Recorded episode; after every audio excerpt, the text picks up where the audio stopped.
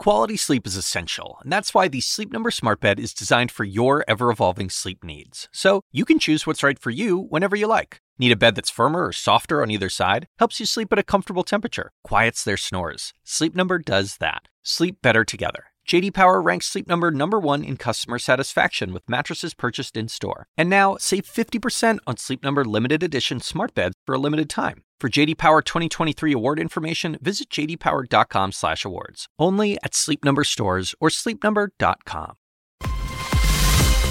Live from New York, I'm Julia Chatterley. This is First Move, and here's your need to know. Powell's pricing pressures. The Fed governor testifies before Congress today. Climate committed. The EU unveiling a multi-year green transformation plan. And REvil revoked. The ransomware gang disappears from the internet. It's Wednesday. Let's make a move.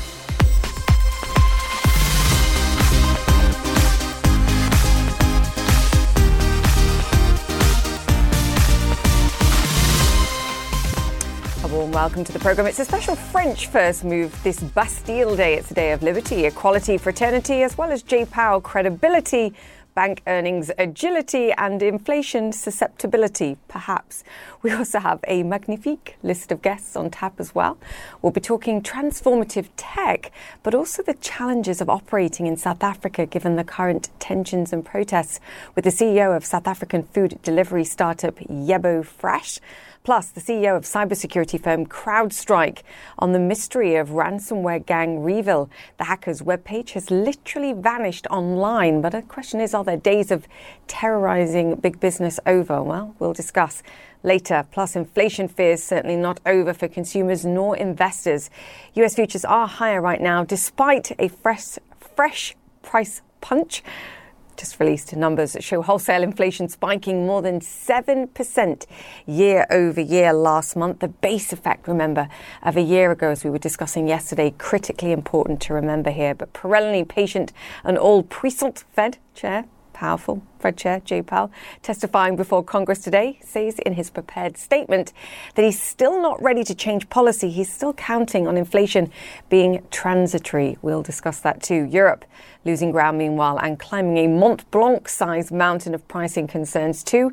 UK consumer inflation numbers show prices creeping above central bank targets. And in Asia, China closed 1% lower as investors brace for key growth data, GDP data out tomorrow.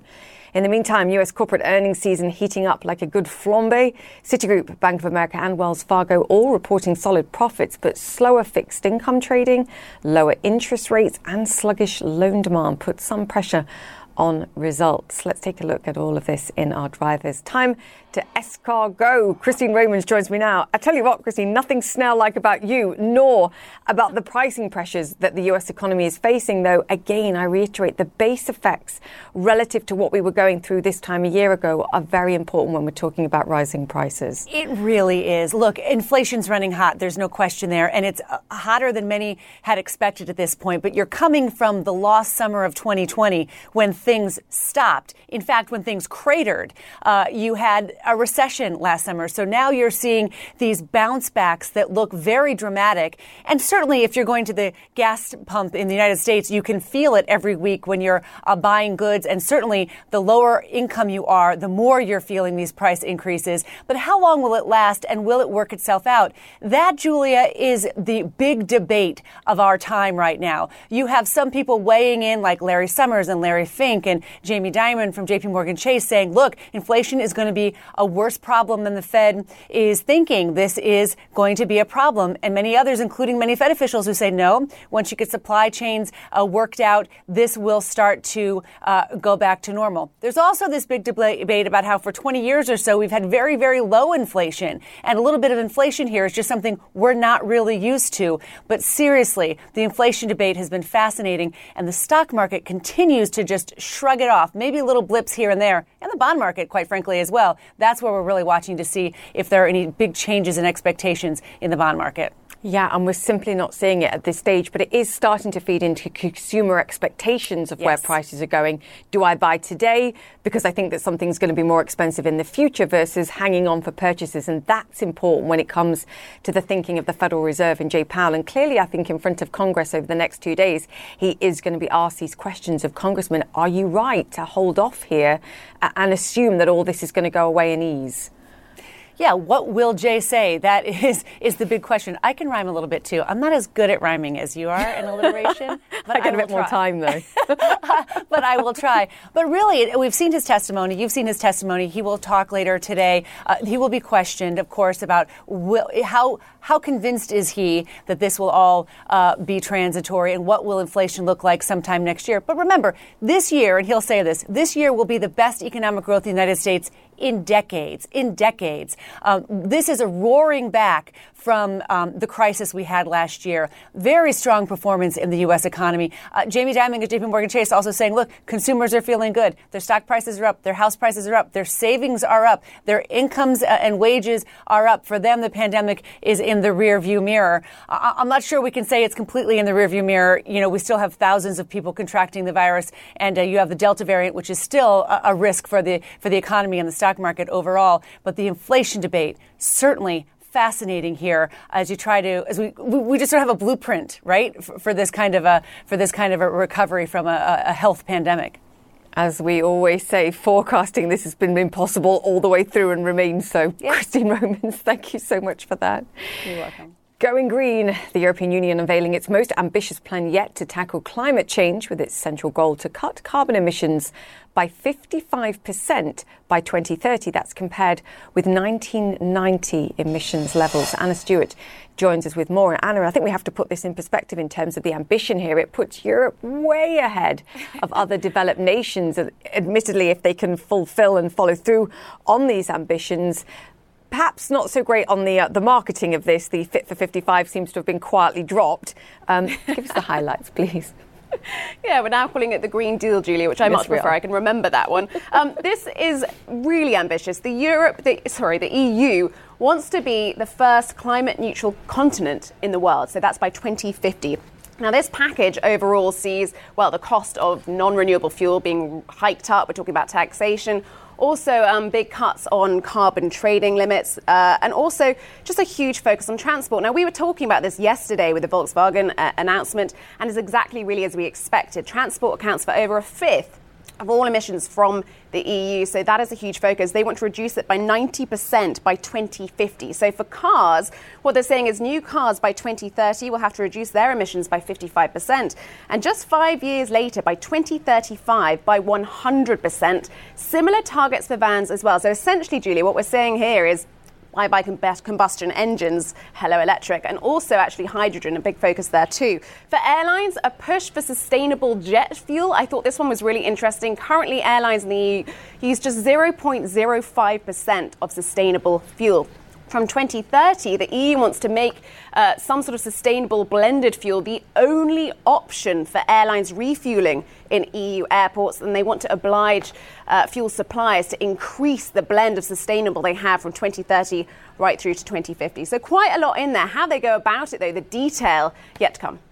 And that's the crucial point. I mean, we spoke to the EU's climate envoy, Frans Timmermans, last week, and he openly admitted they were going to get so much pushback as a result of this. I mean, how easily is this going to be done? Two challenges for me. One, the debate within the 27 nations and the EU Parliament over what this looks like, and then translating. Uh, this into policy ultimately to bring those ambitions down. It's ambitious, Anna. It's going to be incredibly challenging to fulfill, whether it's needed or not. And that debate rages on too nothing like a challenge. There's the practical aspects. What is the balance of carrot and stick for each industry? Does it actually help them transition? Does it protect jobs? Or does it do the exact opposite? And as you say, the politics here will be so difficult. This is a proposal from the EU Commission needs to go through the Parliament and the Council. We know that this will be more costly, this transition, for some countries than others. Well, how's that going to work with an EU member state voting for something that will actually cost its economy dearly? Then you've got the issue of the Parliament. We know a big chunk of MEPs don't actually feel these proposals go far enough. On top of which, you can expect any vote on the Green Deal to become, as all votes in the EU are, a proxy for other issues. Whether we're talking about migrants, whether we're talking about rule of law, this could go on. But you have to applaud the ambitious targets being set here. Julia? Yes, and the detail, unlike other nations, the UK, just to name one. Anna Stewart, thank you very much for that. All right, let's move on. Hackers hacked the cyber hackers known as REvil have mysteriously vanished from the internet. The Eastern European ransomware group infamously attacked meat suppliers JBS Foods just a few months ago, among others. Matthew Chance joins us now from Moscow. Matthew, uncanny timing in light of the discussions between President Biden and President Putin, of course, on tackling cybersecurity threats. But what do we what do we know? Just give us the details on uh, the disappearance.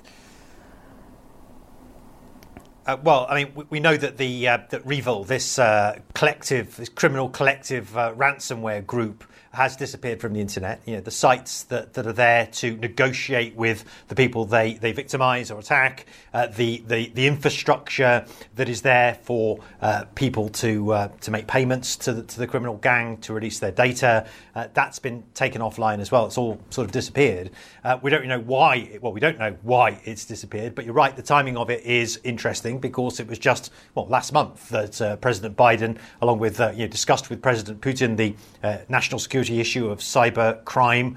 Uh, with him in their face to face meeting, their presidential summit in Geneva. There was a phone call about the issue just last week from President Biden to uh, President Putin as well. And so, you know, it's tempting, isn't it, to, to think that the, the Russians have you know, heeded the warnings from the United States uh, and have acted to crack down on these criminal gangs that are, are said to be operating from uh, Russian territory. But that's not something, obviously, that the Russians are admitting. Uh, we spoke to the Kremlin earlier today, uh, and they said they've got no idea what this group is. Never mind, you know, what the circumstances are uh, around its its disappearance. And of course, it's not the only possibility. It's also possible that the United States could have acted to try and take these, well, to, to take these cyber criminals offline. And it's also possible that the criminals themselves could have decided the, you know, the heat's just too hot you know, the pressure's too great, and they just decided to, uh, you know, pack up their operation and, and, go somewhere else. We may see them re-emerge in some other form uh, later on. So, um, yeah, you know, interesting development.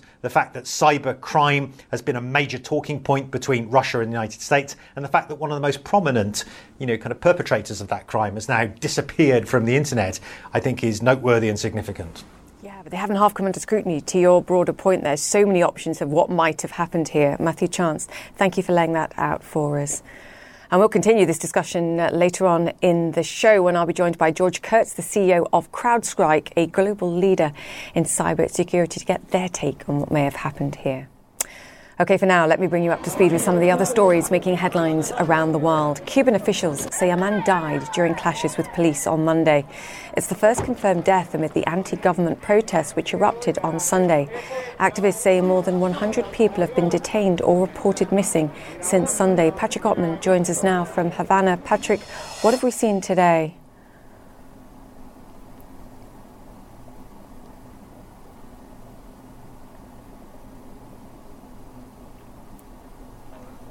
Yeah.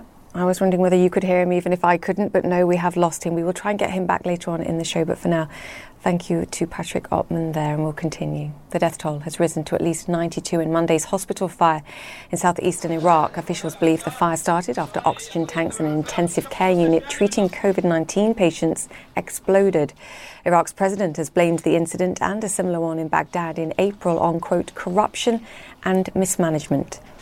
Pope Francis has been released from a hospital in Rome 10 days after undergoing surgery for colon diverticulitis. The Vatican says the Pope stopped by the Basilica of St. Mary Major on the way home, where he gave thanks for his successful procedure and prayed for those who are sick. You're watching First Move. More to come. Welcome back to First Move, an action packed day on Wall Street filled with news on prices, profits, and J. Powell coming up too. Futures solidly higher despite another day of inflationary sticker shock. US producer prices rising a greater than expected 7.3% year over year last month, following that hot read, of course, on consumer prices yesterday too. Fed Chair Jay Powell sticking to his script, however. He's set to tell Congress that today inflationary pressures will ease. Shares of major US carriers are set for takeoff too. Delta reporting its first profit since the pandemic today. American is pre announcing a slight pre tax second quarter profit too. Apple shares, meanwhile, set to record set to rise to record highs. Reports say Apple is ordering a greater than expected number of new generation iPhones from suppliers this year, signaling hopes for high demand. Apple also reportedly beating up its fintech offerings. Reports say it's in talks with Goldman Sachs to launch a buy now, pay later service. Okay, let's return to Cuba. Officials say a man died during clashes with police on Monday. It's the first confirmed death amid the anti government protests which erupted on Sunday. Patrick Oppmann joins us from Havana. And Patrick, I think you can now hear me. Yes, and we can see you moving. That's great. Patrick, just talk us through what people are saying amid yes. these protests. What do they want? What are they asking for? Well, you know, it's so many things. They want to be able to go and, and buy food and not have to wait hours for it. They, they want to, uh, in the Cuban summer heat, have power so they have fans or or AC and are not sweltering in their homes. Uh, they would like uh, their relatives to be able to send them assistance directly and not have uh, the Cuban government uh, converted into Cuban pesos from dollars. Uh, Cuban pesos, of course, being uh, a, worthless currency outside of Cuban and a heavily devalued currency here right now. so a lot of people, it's very simple. they just say that they want to be able to, to, to live uh, with uh, without the um, restrictions and difficulties that Cubans face every day. For other people, it's much more complicated. They would like to be able to directly pick their own leaders, have multiple political parties, have freedom of speech, have, have freedom uh, of the right to, to assembly, something they do not have. Uh, it's important to remember uh, that while the Cuban government says they're cracking down on these protests because they became violent, uh, there are also people uh, being arrested uh, simply for peacefully protesting. Uh, that is something uh, that Cubans do not have the right to do. They do not have the right uh, to protest against their government, call for change.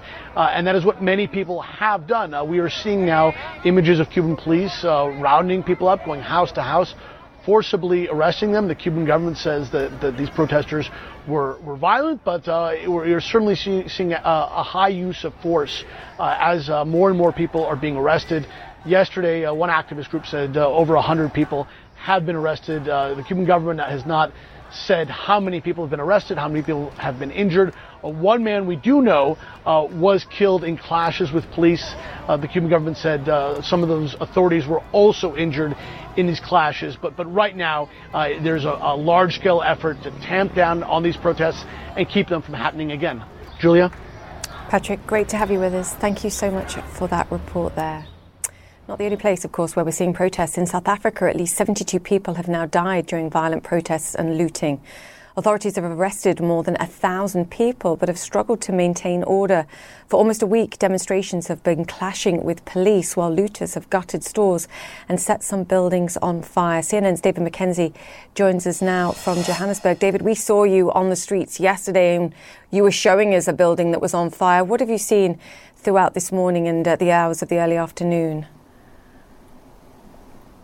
Well, Julia, just in this part of the country, utter devastation in many malls and shops and uh, just places of business across Johannesburg that have been ransacked, looted, and destroyed. We went to one mall, which is the lone standing mall in Soweto, really the pride of that part of uh, this uh, province, that vigilantes had to uh, protect overnight to stop people from gaining access. It does seem to have calmed down somewhat at this part of the country. In Durban, though, these are the images uh, of a warehouse, uh, a clothing warehouse, and a courier company. Uh, totally gutted uh, and on fire, people lining up to try and get food, some level of panic buying, I think.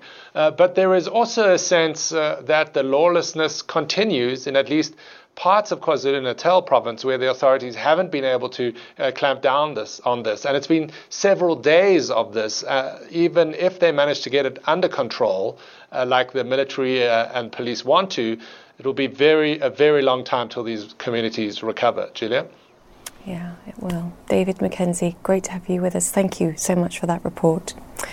Now, South Africa struggles to restore order in parts of the country. Some businesses, including a breakthrough startup called Yebo Fresh, are being forced to temporarily halt operations. The Cape Town based food delivery company has been growing at an incredible speed, delivering more than 85,000 groceries during the country's first strict lockdown against COVID 19. And joining us now, the founder and CEO of Yebo Fresh, Jessica Boonstra. Jessica, fantastic to have you with us on the show. Let's just take a step back and tell us what you've been doing for the last two years, delivering groceries in townships in, in South Africa. Thank you, Julian. So Yebo Fresh is an e-commerce platform, as you said, that uh, is uniquely tuned to South Africa's townships. Uh, we're a young company. We started only three years ago in my garage and have grown particularly fast indeed during the, the last lockdown. Um, today, we are operating in two areas in uh, Greater Cape Town and in Johannesburg, and we serve um, a wide range and very rapidly growing range of customers from families who traditionally struggle to get access to stores. Uh, if you don't have a car, you have to travel quite far. Uh, but also uh, container shops, local local uh, uh, stores, um, as well as community organizations, church groups, NGOs, schools, ECDs, etc. And a lot of the employees that you were hiring as well, they came from the communities that you're serving. Absolutely. We make a point of hiring local people from the communities that we serve, also because they have a better understanding than anyone of what's happening on the ground, what the requirements are, where it's safe to go, and how we make sure that we deliver the best possible service to this unique market. And explain the unique market because I think for for our, our audience that either don't live in South Africa or don't understand what a township actually means. Just explain, you know, the kind of areas, the communities that you are serving, because there's, there's a lot of misunderstanding about what this represents, and truly, as a retail customer, what this represents.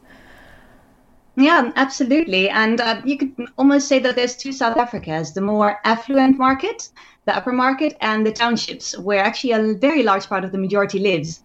Um, so these are the less affluent areas that um, often struggle with challenges um, like um, lack of infrastructure, lack of access to data, and sometimes, unfortunately, like today, with a crime and protests. So, explain the decision to suspend operations. Is that in order to protect your employees, simply because you can't access these areas now that are being disrupted by protests? Just give me an, ex- an understanding of, of what the company's facing. Yes, well, this is a difficult decision because, of course, um, our company is a lifeline. And actually, we grew so fast last year because we were the party that actually understands how to navigate the intricacies of the township area. Um, and we will be looking to, to restore deliveries as soon as possible. We're actually already doing that in Cape Town um, and in Johannesburg, given the very warm relationships we have with the communities. We're looking to get back on the ground as soon as possible. But indeed, the situation is currently quite volatile. Um, and ironically, of course, as large stores get looted, as the smaller stores are struggling, um, one of the ways to get access to food is by delivering it to people. Um, and fortunately, South Africans are some of the most creative and resilient people that I've ever met. Um, so we're already working together with the local networks, uh, the community networks, with organizations, with other companies to make sure that we uh, restore those food infrastructures, including the smaller stores, get them back up and running as soon as possible to make sure that people get access to food, which is absolutely vital at the moment. Of course. I mean, I'm sure your supplies as well, your grocery supplies are in a warehouse, either near or in these localities as well. As far as you know, your employees and your produce as well, that as you describe as a lifeline for, for many of these families and these businesses, that's all safe thankfully, everyone is safe. Um, on our team, we have kept the sales team uh, inside for a, f- a few days, um, but they're all very keen to get back out to make sure that we actually do our job, which is to make sure that we deliver where it's needed most. Um, everything at the moment for the team seems to be safe. We're keeping very close contact with our communities and just making sure that we can get back out as soon as we can. And again, we're restoring those networks as we go um, at the moment.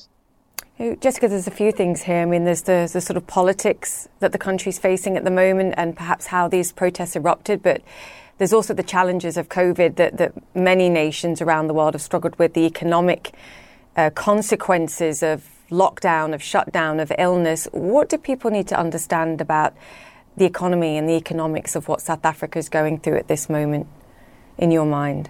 Sure. Honestly, I'm not sure I'm, I'm the best placed person to, to speak about that. Uh, it's such a complicated, multi-layered challenge that isn't it isn't just COVID, it isn't just uh, the remains of apartheid, it isn't just the anger over Zuma, but it's all these layers on top of each other. Um, and interestingly, for example, where we see that the taxi companies are fighting each other in Cape Town, they're actually the ones protecting communities and protecting stores in Johannesburg. So very different organizations behave differently in different areas. Um, so a very complex society in South Africa. It surely is. Um, uh, again, what I'd like to emphasize is the resilience as well of the country. Uh, I have no doubts that, for example, small stores um, and local communities will work very hard to help each other get back up and running. Um, I thought the what we saw during the last um, last lockdown is how communities stepped up to help each other was incredible. Um, so yeah, it's both a very dangerous, very a tricky situation, as well as one that, for me and the people that I speak to, um, there is a glimmer of hope that is in the people and their tremendous power to to make good things happen. Yeah, you know, your emotional response and your heartfelt response makes you eminently qualified to respond to that question, Jessica. And um, fingers crossed you get back up and running. Any sense of timing on that? You're just going to wait and see. Uh, as soon as it feels safe for your for your people, you'll you'll get back up there and, and getting support and food out to people. Absolutely, a matter of days, um, literally days, no longer than that. And as mentioned, we're already reaching out to the communities and making sure that we deliver whenever we can. We're opening area by area, so we're not open everywhere, but in many areas we're already taking orders, we're already delivering. So that's going to happen very, very soon. It's via WhatsApp, so I think the message is just send a message and keep hoping, and hopefully you'll be back up and running, as you say, very, very soon. Jessica, great to have you with us. Thank you. Absolutely. Jessica Boonstra there, founder and CEO of Yebo Fresh. The market opens next. Stay with us. Welcome back to First Move. US stocks are ready for business this Wednesday. Call it midweek momentum. The major averages moving higher with tech at fresh records as investors shrug off a fresh round of hot inflation data. Fed Chair Jay Powell admitting in his prepared testimony before Congress today that inflation has increased markedly, but he's not yet ready to signal a change in Fed policy. So inflation moving higher, so are pot stocks on fresh legalization hopes. US Senate Majority Leader Chuck Schumer set to unveil a bill today that would, among other things, allow pot firms to access banking services. And speaking of banks, shares of Citigroup, Bank of America, and Wells Fargo are mixed after reporting their second quarter results. Bank of America revenues came in light as low interest rates pressured results, but Citigroup upbeat on further US growth. It's releasing more than $1 billion that it set aside for bad loans during the worst of the pandemic. So, following exactly what JP Morgan did yesterday as well. And that's the performance there. Now, we've been hearing in this hour already about the countries around the world currently in the grip of unrest, all hit hard by the pandemic and all lagging behind other nations when it comes to vaccination rates. As CNN's Nick Robertson explains, some people are laying the blame firmly at the door of their governments. From Cuba to Haiti, South Africa to Lebanon, tinder dry tensions are igniting. Crippled economies burdened by COVID 19 are partly to blame. In Cuba, angry citizens, incensed by lack of food, medicine, and freedom, as well as spiraling coronavirus infections, are getting beaten back by police for demanding the ouster of President Miguel Diaz Canel. America. In a national broadcast, he blamed Cuba's economic woes on U.S. sanctions imposed under former President Donald Trump. We explained to the Cuban people very clearly that we were about to enter a very rough period of time. Reality is, Cuba's weak economy and healthcare system is being brought to its knees by COVID 19 infections soaring. Only a little more than 16% of Cubans fully vaccinated. The United States is watching with concern. People deeply, deeply, deeply tired uh, of the repression that has gone on for far too long. Tired of uh, the mismanagement of uh, the Cuban economy. Tired of uh, the lack uh, of uh, of adequate food and, of course, an adequate response uh, to uh, the COVID pandemic. Haiti also a concern for the US. The audacious assassination of President Jovenel Moise last week topped weeks of deadly street protests and fighting, fueled by poverty and factional infighting.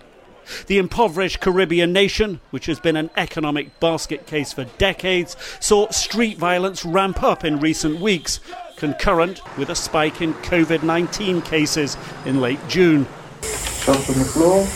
In South Africa, where COVID 19 infections have been spiking and vaccination rates are low, the economic inequalities are high. The army has been brought in to quell deadly rioting triggered by the jailing of former President Jacob Zuma on contempt of court charges. And Lebanon too is hitting a crisis, exacerbating pre existing tensions of poor COVID readiness. Protest and anger ever present as rocketing inflation, rolling power outages, royal passions. The nation reeling from the economic impact of decades of Syrian civil war next door, compounded by years of political infighting. And to cap it all, a port blast last summer shredding much of central Beirut. And Iraq this week became the latest country where Tinder dry frustrations combusted as they touched the nation's war and COVID weary population. Oxygen tanks for treating COVID 19 patients at a hospital exploded, killing more than 90 people. Within hours, nearby residents took to the streets demanding better from their government. Living with COVID 19 has become not just a way of life, but a salutary warning for leaders everywhere. Nick Robertson, CNN, London. A warning that the richest nations in the world have to get vaccines to poor nations as soon as possible. Coming up on First Move, what made the REvil hackers retreat? We'll discuss with the CEO of cybersecurity firm CrowdStrike. That's next. Welcome back to First Move and a return to one of our top stories this hour the mysterious retreat of infamous cyber hackers REvil from the internet. The notorious group is, or was, just one part of a huge problem. There have been ransom demands for $164 million this year alone. That's according to cybersecurity firm CrowdStrike, which has been tracking ransomware attacks, among many other things. Joining us now is George Kurtz. He is the CEO of CrowdStrike. George, fantastic to have you on the show, as always. I've spoken to experts already in the last 24 hours who say there are three options here. The Russian government took them out, the US government took them out, or they decided to hide simply due to the level of scrutiny they're under. What are your views on what happened? Well, no doubt there's a, a high level of scrutiny. We've seen the impact they've had, we've seen the dollars uh, raised by them, and uh, obviously, ransomware is problematic for every company right now, every organization. And, uh, you know, it certainly could be that they took themselves down and will reconstitute. They've done that in the past. They were part of a, a, a former group that reconstituted themselves as REvil. And, um, but you also have to look at the political uh, motivations behind this. Obviously, there's a tremendous amount of pressure from both the U.S. government and perhaps the Russian government to get this shut down, given uh, the, the current conversations that each government is having with each other. So I think it remains to be seen. I'm surprised we haven't seen a real official announcement by any of those parties, uh, but we'll wait and see. How easy is it for a nation state to deactivate cyber hackers like this? Because they were midway through negotiations with firms or businesses that they'd locked up data for, and obviously were negotiating a ransom, and all that infrastructure disappeared as well. Well, that's part of the problem. If you're in the middle of negotiating with them and their infrastructure is down and, and the shop is closed up, you're pretty much out of luck of getting your data back. Right. Um, it depends. Uh, certainly, governments have the capabilities to be able to uh, disrupt their operations, and if they were asked by the Russian government, they probably would comply. I mean, this could have happened after the Colonial Pipeline attack as well. Why now? I, I right now, I think there's just so much focus on this. We've seen that ransomware is more than just getting your computer infected. It actually impacts the availability of businesses, the resiliency. And I can tell you right now, I, I speak to boards on a weekly basis. This is the, the number one issue that most audit committees are talking about at the board level.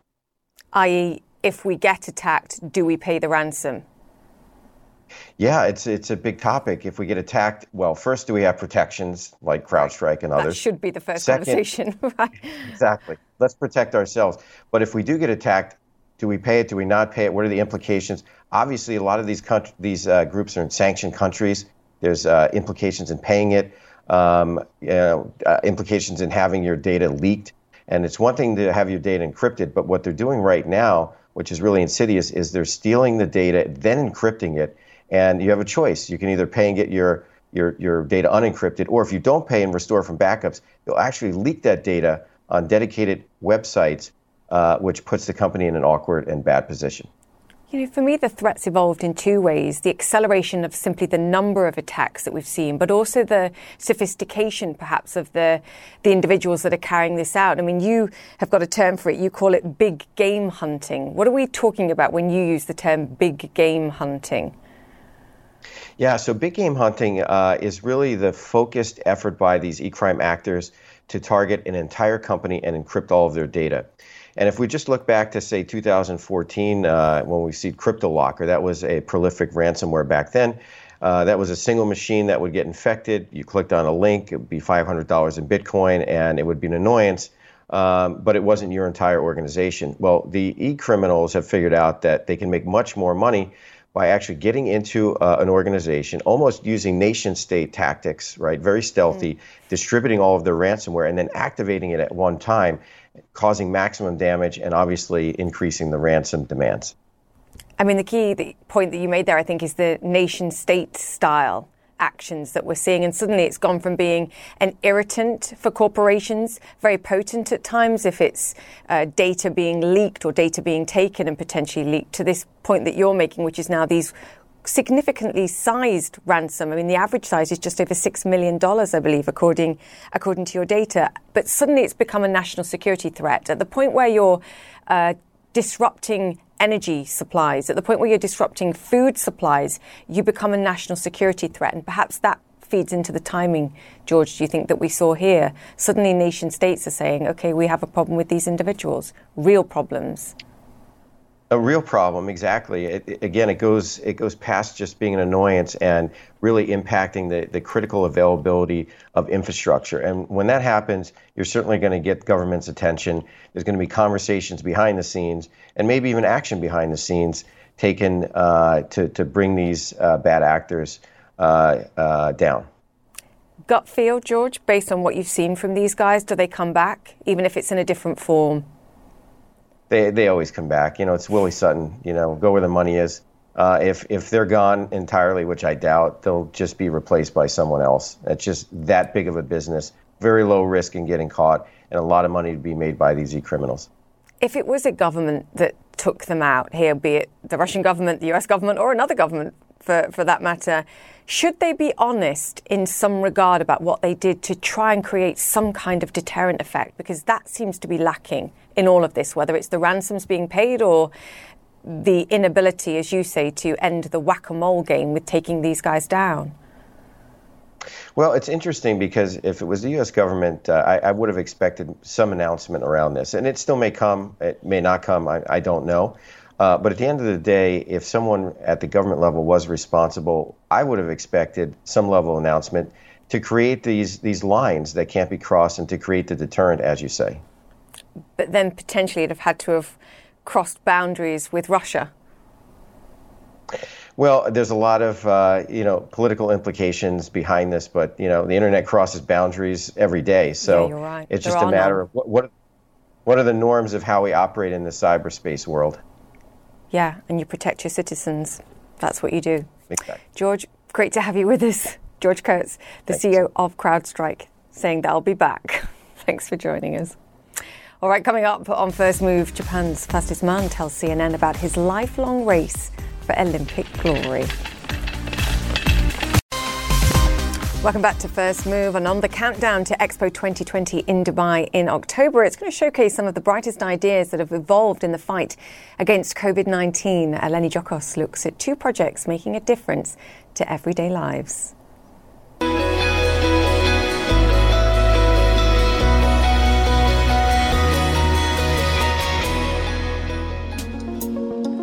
From improving hand hygiene in Ghana to maintaining social distancing in Belgium, COVID 19 has posed many unique challenges. In this village, Project Maji, a social enterprise, has been providing solar powered filtered water to communities since 2015. Despite water being a finite resource, They recognized the importance of hand washing in preventing the spread of coronavirus and began educating communities on hand hygiene and developed a safe, simple, and low cost invention to help them do it.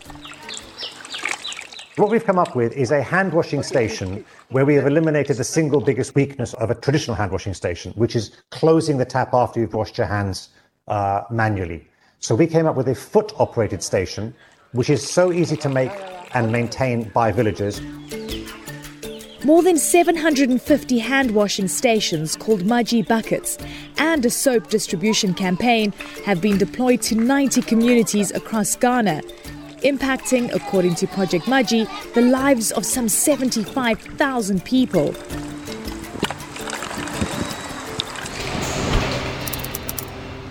In this workplace in Antwerp, maintaining social distancing caused its own challenge.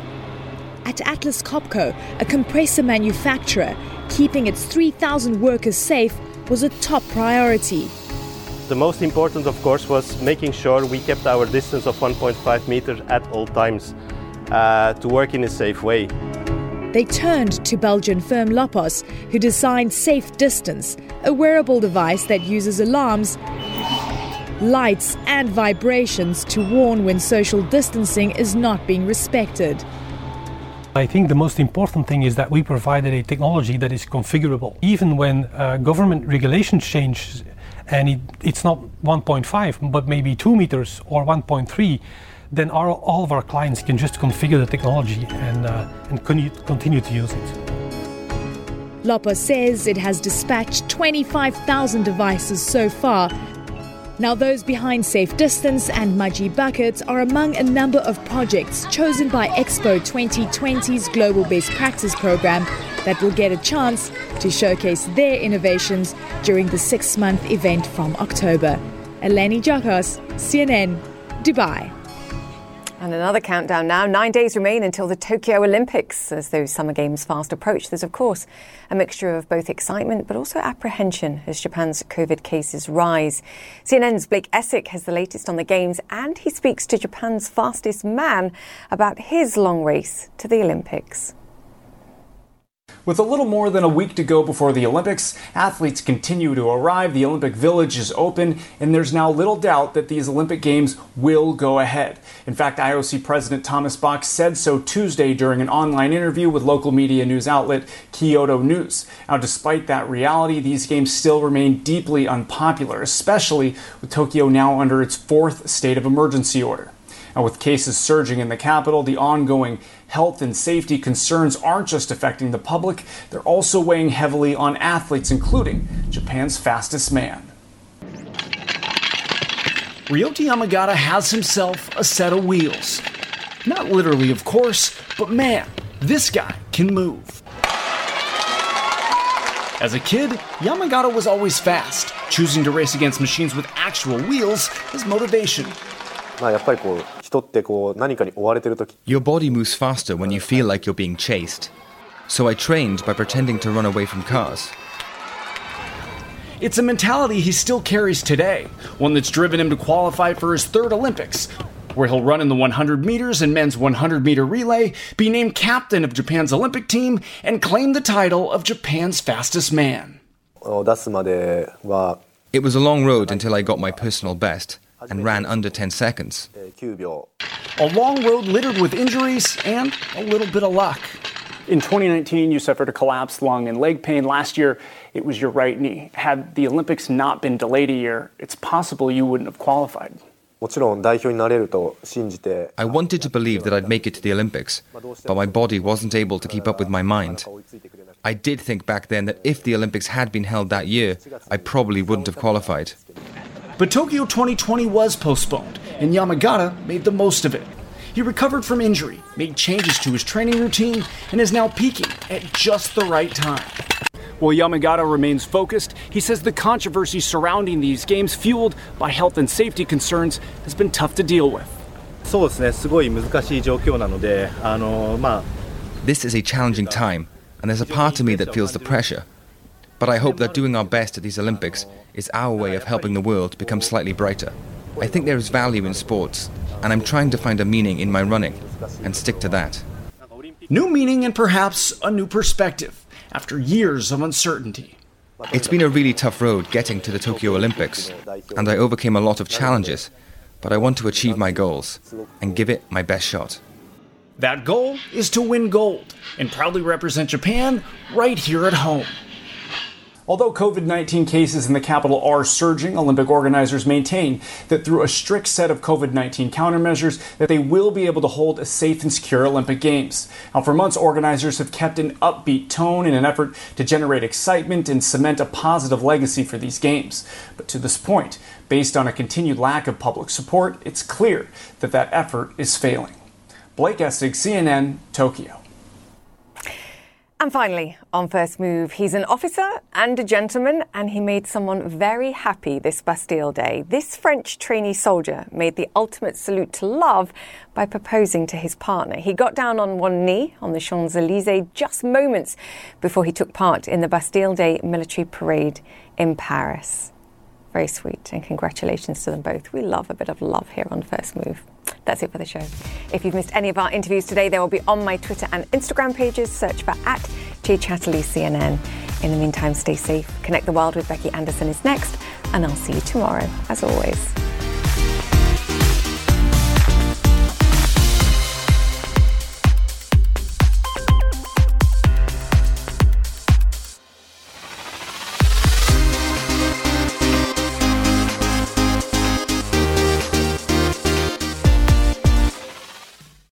When you work, you work next level. And when you play, you play next level. And when it's time to sleep, Sleep Number smart beds are designed to embrace your uniqueness, providing you with high-quality sleep every night. Sleep next level.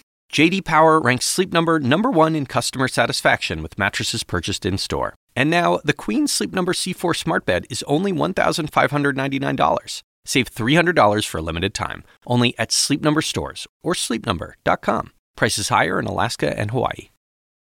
Quality sleep is essential, and that's why the Sleep Number Smart Bed is designed for your ever evolving sleep needs. So you can choose what's right for you whenever you like. Need a bed that's firmer or softer on either side? Helps you sleep at a comfortable temperature, quiets their snores. Sleep Number does that. Sleep better together. JD Power ranks Sleep Number number 1 in customer satisfaction with mattresses purchased in-store. And now, save 50% on Sleep Number limited edition smart beds for a limited time. For JD Power 2023 award information, visit jdpower.com/awards. Only at Sleep Number stores or sleepnumber.com.